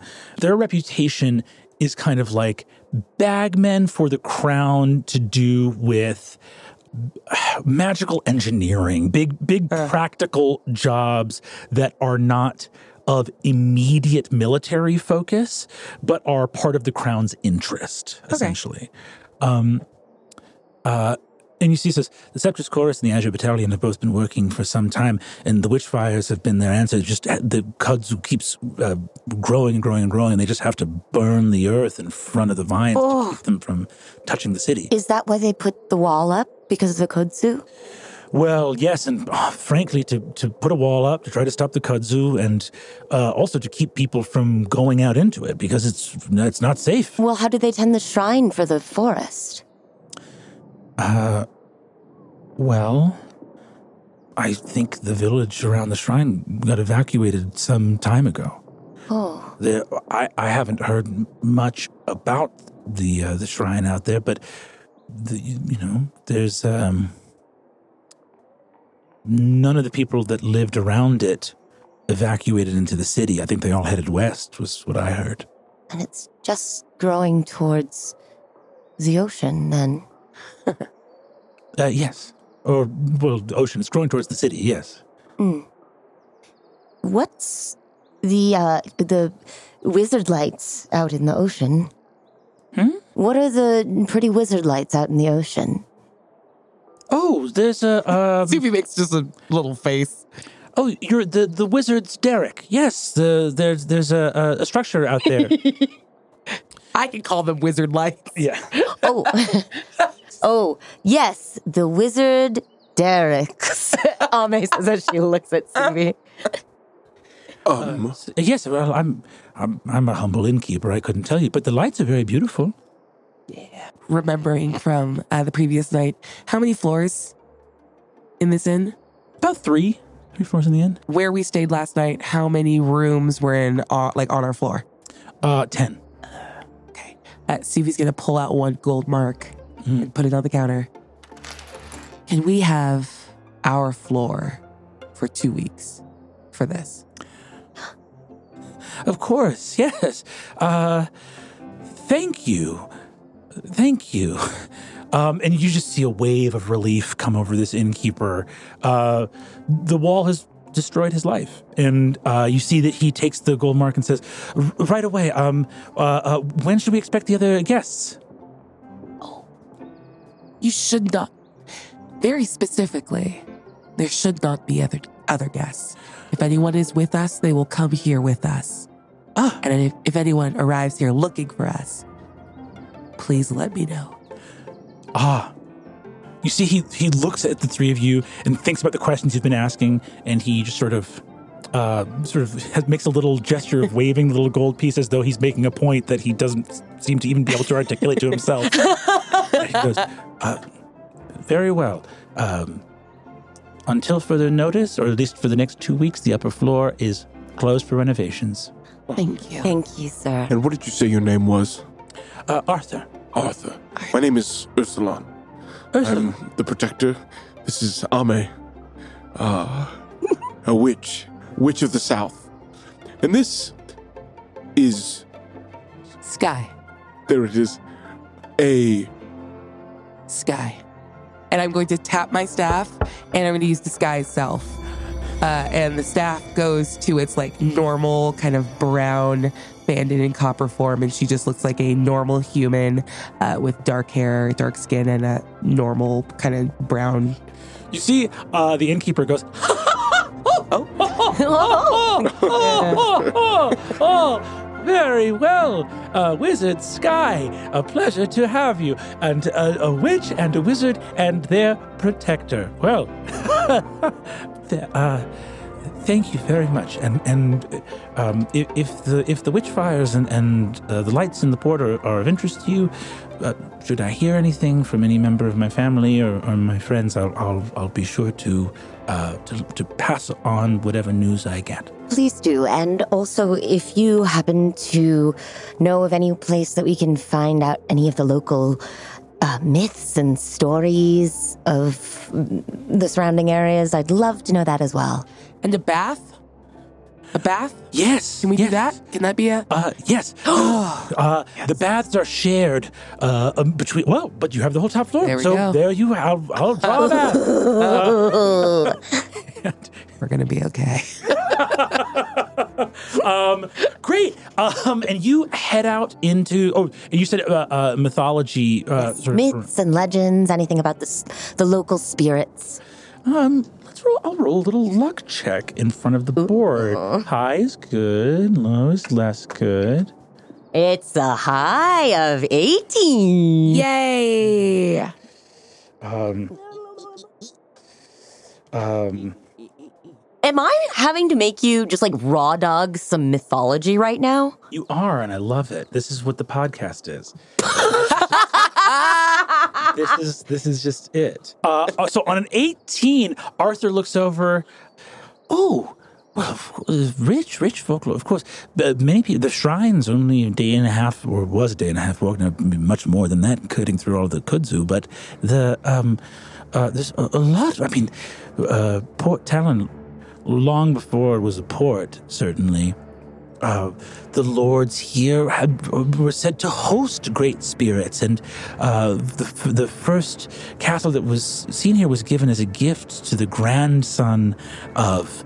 Uh, what was said to be the couple in ancient days of Naram, the Wave Lord, and Orima of the Reaching Green. Um, there's a beautiful, and I, I highly recommend it because there's not too many neighborhoods in Greyhill that still have the old stones, but there's a wonderful uh, Fountain with the statue of the two of them dancing. Yes, yes. And it was said, of course, that Orima of the Reaching Green was a conquering spirit queen of great forests whose father was a great battle lord of the sky, and that she called the forest uh, to her aid, and the, the slashing of her claws and the reaching of her branches was greater than any fierce beast of the forest, all of whom bowed to her. Uh, and it was said that only the gentle touch of the waves could calm her fury, um, and that Naram uh, taught the people of uh, the coast here uh, how to fish and how to swim, um, a lord of gentle seas. And I love her fury. Oh, I was going to say I love his gentleness, but you see, uh, they both turn back to look at Arthur. uh, Arthur's like, not going to get into that. Um, Smart man.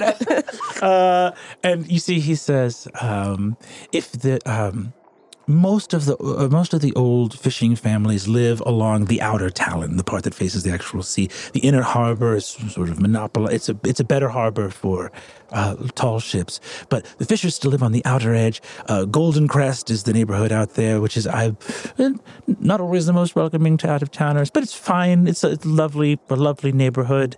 Um, uh, and there's many fisher uh, folk that still live out there. Uh, and if if you want to um, earn some credit with the locals, uh, a little touch to the brow and the the name Naram still is a a blessing that the fisher folk will give to each other before heading out uh, to the sea. Call call on the Lord of the Waves, uh, who has always been a friend to us here. Oh, That's wonderful. Is there any reason? Is there any? Has there been any disturbances in the sea as of late? No, not that I can say. The sea, uh, uh, with the kudzu coming in, I think our focus is much, muchly turned inland, which has also uh, been the case here Port Talon for as long as I can remember. The, you know, the, the farming villages are, are peaceful as well inside, but we're close enough to the mountains that sometimes there's mm, bears and panthers and things like that, and um, no, the sea has always been quite calm here. Good fishing. Uh, it's it, it rains quite a bit, but honestly, rarely do, does a squall come through. And get some storms every once in a while, but the the sea's not not too dangerous around here. Arthur, how long has the derrick been there? uh, I would say, oh, they started building it a long time ago. I think they started building it over. The, the wizards first started planning for it three years ago, something like that, four years ago. How long has it been operational? And it, uh, operational would mean would Uh, the lights on? uh, the lights on. A, uh, a, a while. I don't know. A while. Uh, Okay, okay. Just. Uh, uh, Thank you so much. I do so love local fairy tales. Uh, Ame touches her stomach, feeling the rem- remains of plants that had grown and withered. well, uh, I'll, I'll make sure that bath is drawn and ready when you get back. And thank you again for your kindness and your generosity. no, thank you. Uh, as we leave, can I make a history check on the name Orima? Yeah, give me a history check. Do it with advantage. 10? The name Orima does ring a bell. um, one of the only times you ever saw your father change directions was when he heard that uh, Orima was in the forest ahead of him where he was going. Uh, away from that away from that area or toward that area? He went away from that area. He was looking for honey.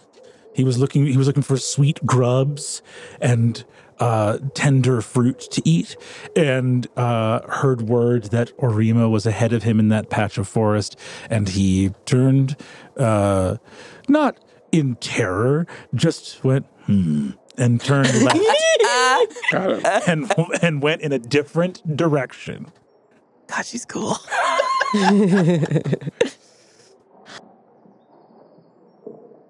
you head out from the inn, uh, uh, and to where do you? Uh, do you, is your first uh, port of interest that you head to?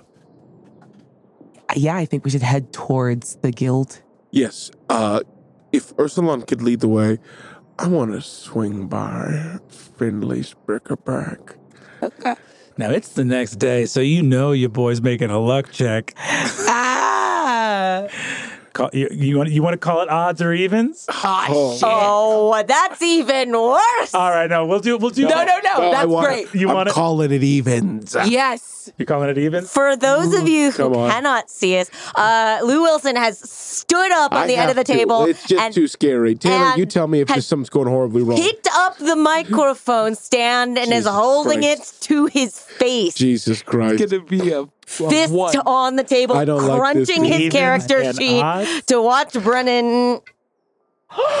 That's a 16 on the dive. Ah! I said evens, right? I said evens. You said evens. You said evens. That's not events! Cool. So you, Ah! you swing by the black door. You swing by the. Black- I don't tell. I like him like it's this way, and just we swing by the black door. Um, uh, as we get close, uh, any uh, can I make a perception check? at Any disturbance or any sort of thing? Uh, yeah, give me a perception.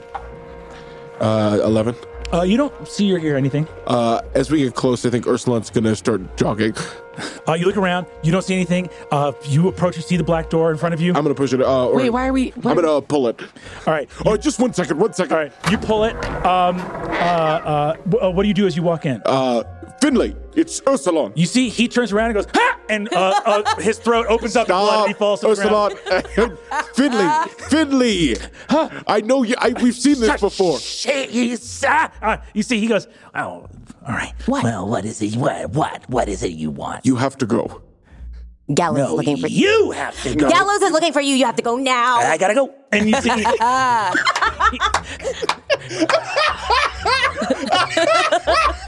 That was great.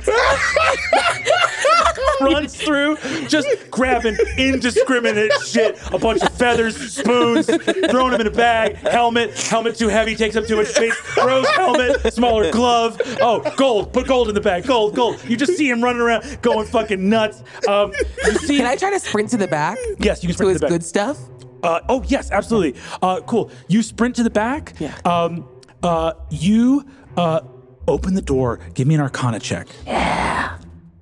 Natural one. Natural one. Um, you open the door. Too late. A spell goes into effect. You open the door. Uh, the spell that goes on as you're rustling it, the, you see the door is locked, and a spell occurs, and you hear Ghost's voice saying, uh, "Sorry, Master Finley. Just a minute. It'll only be one more moment."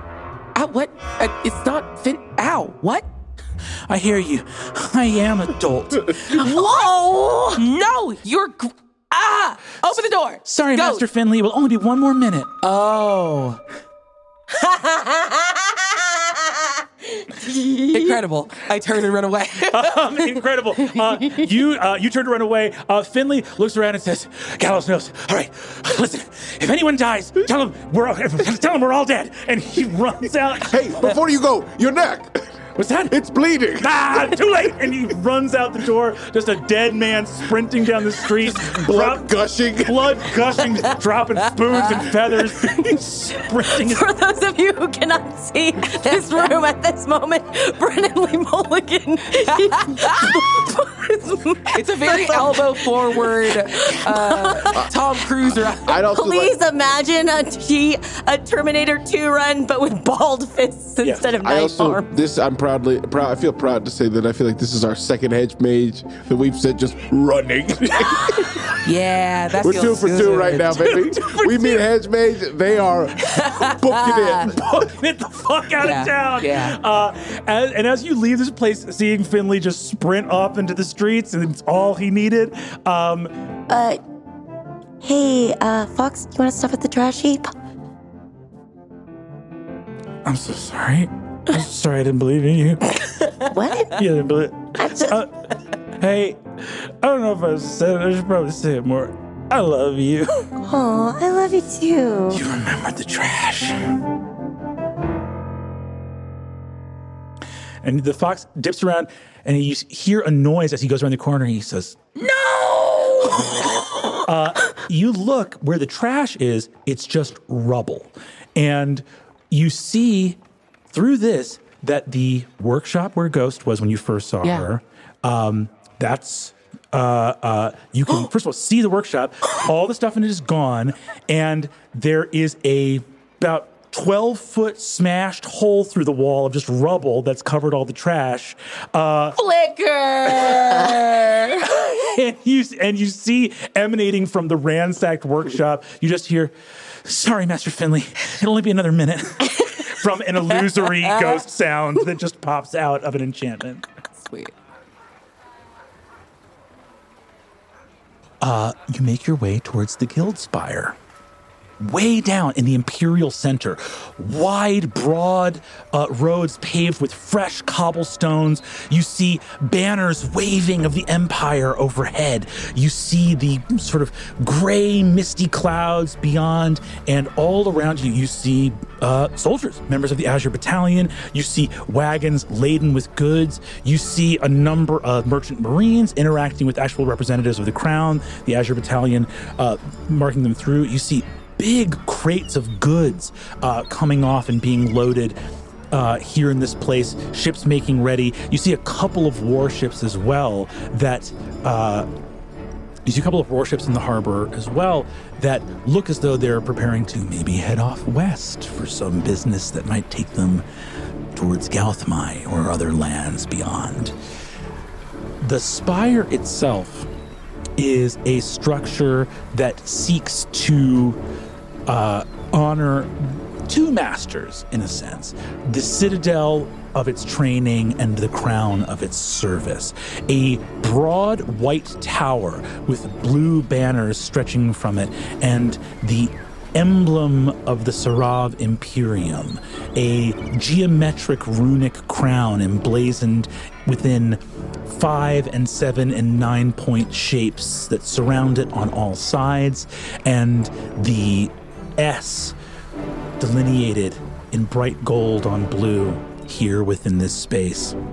You see the white tower stretch up, and at its very pinnacle, spinning and hovering above it, a spindle of glass radiating with that bright sunlight carried from the desert. The spindle moving, and at its very peak, a corona of pure iridescence, almost like a flickering fire of pure prismatic multicolored light that marks this place as a safe haven for all those who practice the craft of wizardry. There is a stone wall gated uh, with several gates uh, throughout, but one large one that has two members of the Azure Battalion standing guard at the front. Uh, do you approach them? I do. Uh, and I think I get there and don't see enough of a change. And I don't realize that I'm still disguised. Oh. Oh. Uh. S- Suvi, you're. Um. You're, uh. You do not appear as your excellency. Oh, oh God, oh God. Uh, ugh. I just shake a bit and shake off the disguise. Kind of falls away. Incredible. Um, you shake off the disguise, um, and you approach uh, the guild tower. Uh, above the gate, you see the crest, uh, a scepter emblazoned on a shield, surrounded by many identical figures uh, that stand in sort of bas relief behind the scepter as small figures with as the scepter looms large on the crest approaching the members of the Azure Battalion, uh, they look to you and see you approaching, and is your staff revealed as well? Absolutely. Uh, each of them turns and salutes. That's right. I literally walk by and say that's right, and I don't regard them beyond that. Uh, as you approach, uh, you see that they, they both salute as you approach, um, and you see they say, uh, Greetings, wizard. Um, uh, may we offer you escort? Do, uh, you see, they say, we, we have not been alerted as to your coming this morning, but uh, do you require escort in to see the guild mages? I would love that. Thank you. Uh, one of them turns, opens the gate, uh, and just walks right in with you. Um, as you walk up, you see there are two smiling mages at the front, um, and you see they say, uh, "Good morning." Um, uh, but you see they say, uh, "And to whom might we let the guild mages of the Spire know has come calling from the Citadel?" So quickly, I had a, had a cool little little code name for 12 seconds. Uh, Suvi will turn and Suvi, apprentice to silence. Uh, they look and they say, Very well, of course. Uh, and uh, a moment to ensure the security of you and your friends. Of course. Uh, they cast uh, Detect Magic, and you see that one of them casts an Arcane Eye, a couple divinatory things, looking over all of you. Um, Is this. I'm sorry. Can I. Is there. Oh, uh, give me an Arcana check, Suvi. ah, shit. Not great. Uh, 15. Everything you're seeing is them trying to detect magic. They're, you're not holding concentration on a spell. Ame, Eursulon, you're not holding concentration on a spell. You. Does this glamour not count as. Oh, its glamour does count as a spell. Um, so thank you for keeping it all honest. Um, so you see, they they look and say, uh, "Sir, uh, might you remove your glamour?" I apologize. I am. horribly scarred. Give me a deception check. Okay. First one of these. It's going to be great. Ten. As you say, you are horribly scarred for the first time. Um, because you, you've often heard tell of their trickery, but you've never seen it uh, in action. Uh, the fox is going to give you a help action on that deception roll. Uh, as the fox yells out suddenly, surprising the wizards around here, saying, "Don't let him take it off. His scars are hideous." That's a second four. for another ten. Incredible. All right, I have to roll. I have to roll insight against this. Um, God. They add a plus three to their roll, so so, a- God. so an eight or higher, and they beat it. Oh! That's a seven on the die. folks. Oh my god! Dope. So they set the DC at 10, meets it, beats it. A 10 deception overcomes it. Uh, uh, and uh, there you have it. Please understand that my brother is within, uh, he's part of my retinue and well vetted. Uh, the family resemblance does actually aid this deception in this moment. And you see that uh, the fox goes, Hideous. And All right. Uh, uh, uh, okay. Thank No, no, it's You're- awful. you're- you're- It's thank you. awful.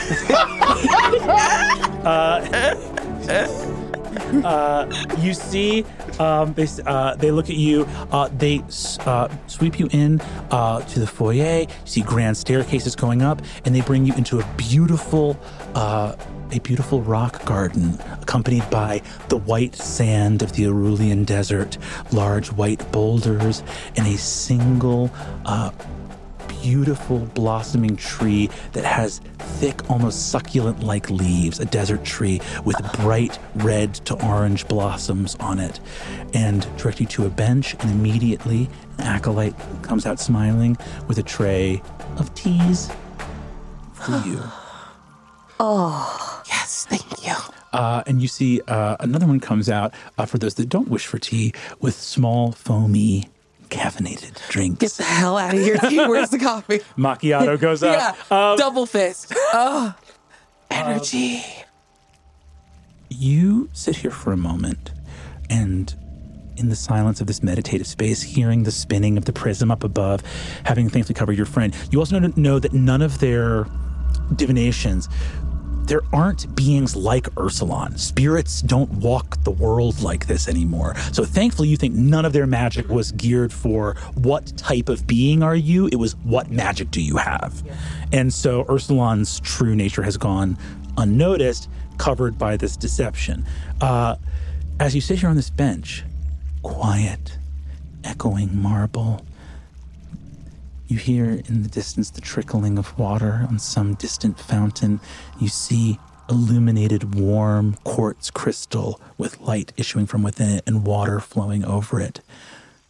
The water parts and a door opens from within the rock wall itself, a seam of stone transmuted, and several of the guild mages of the Scepter's chorus walk out.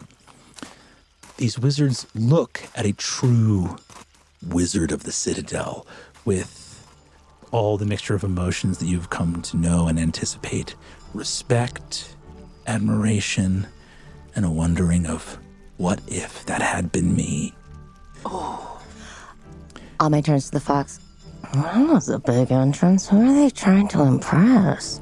Uh, as they step, on, wide-eyed, grabbing, like grabbing his thighs, like trying to be cool. uh, the the guild mage in the lead uh, steps out, uh, pure white robes with uh, silver geometrical designs all along the high collar and along the hems all the way down. Uh, steps out, long wide sleeves. Uh, you can see uh, that he has several rings on his hands as well. He has the uh, uh, one of the green uh, green emerald rings that allows him to tap into that imperial pool of magical reserves, uh, and you can see um, that. Uh, he has a scroll at his side, and you recognize it as a scroll that actually can contain multiple spell books within it, that the pages hide themselves within themselves.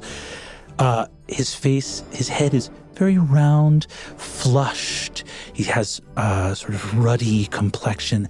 Um, his eyes are very piercingly light blue, uh, and he has just a couple little wisps of blonde hair that have been like combed over his head. Um, he looks sort of very almost monastic, quiet, a little shiny on his face.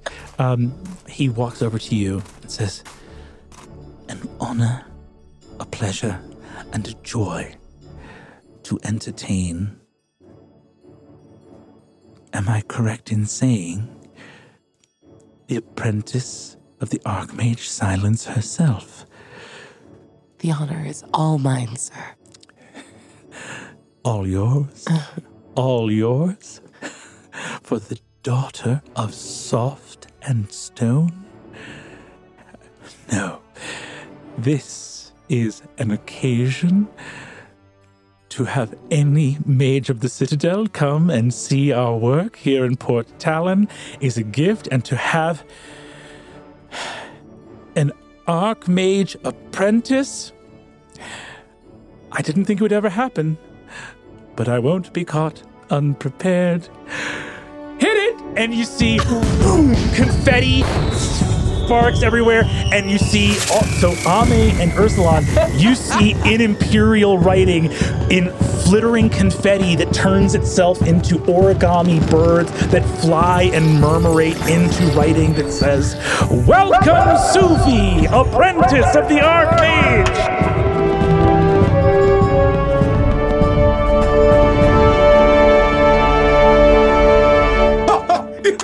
Incredible! yes! and here this guy just starts weeping. He says, he says, My name is Guildmage Morrow, and I am so excited to show you everything. Yes, incredible.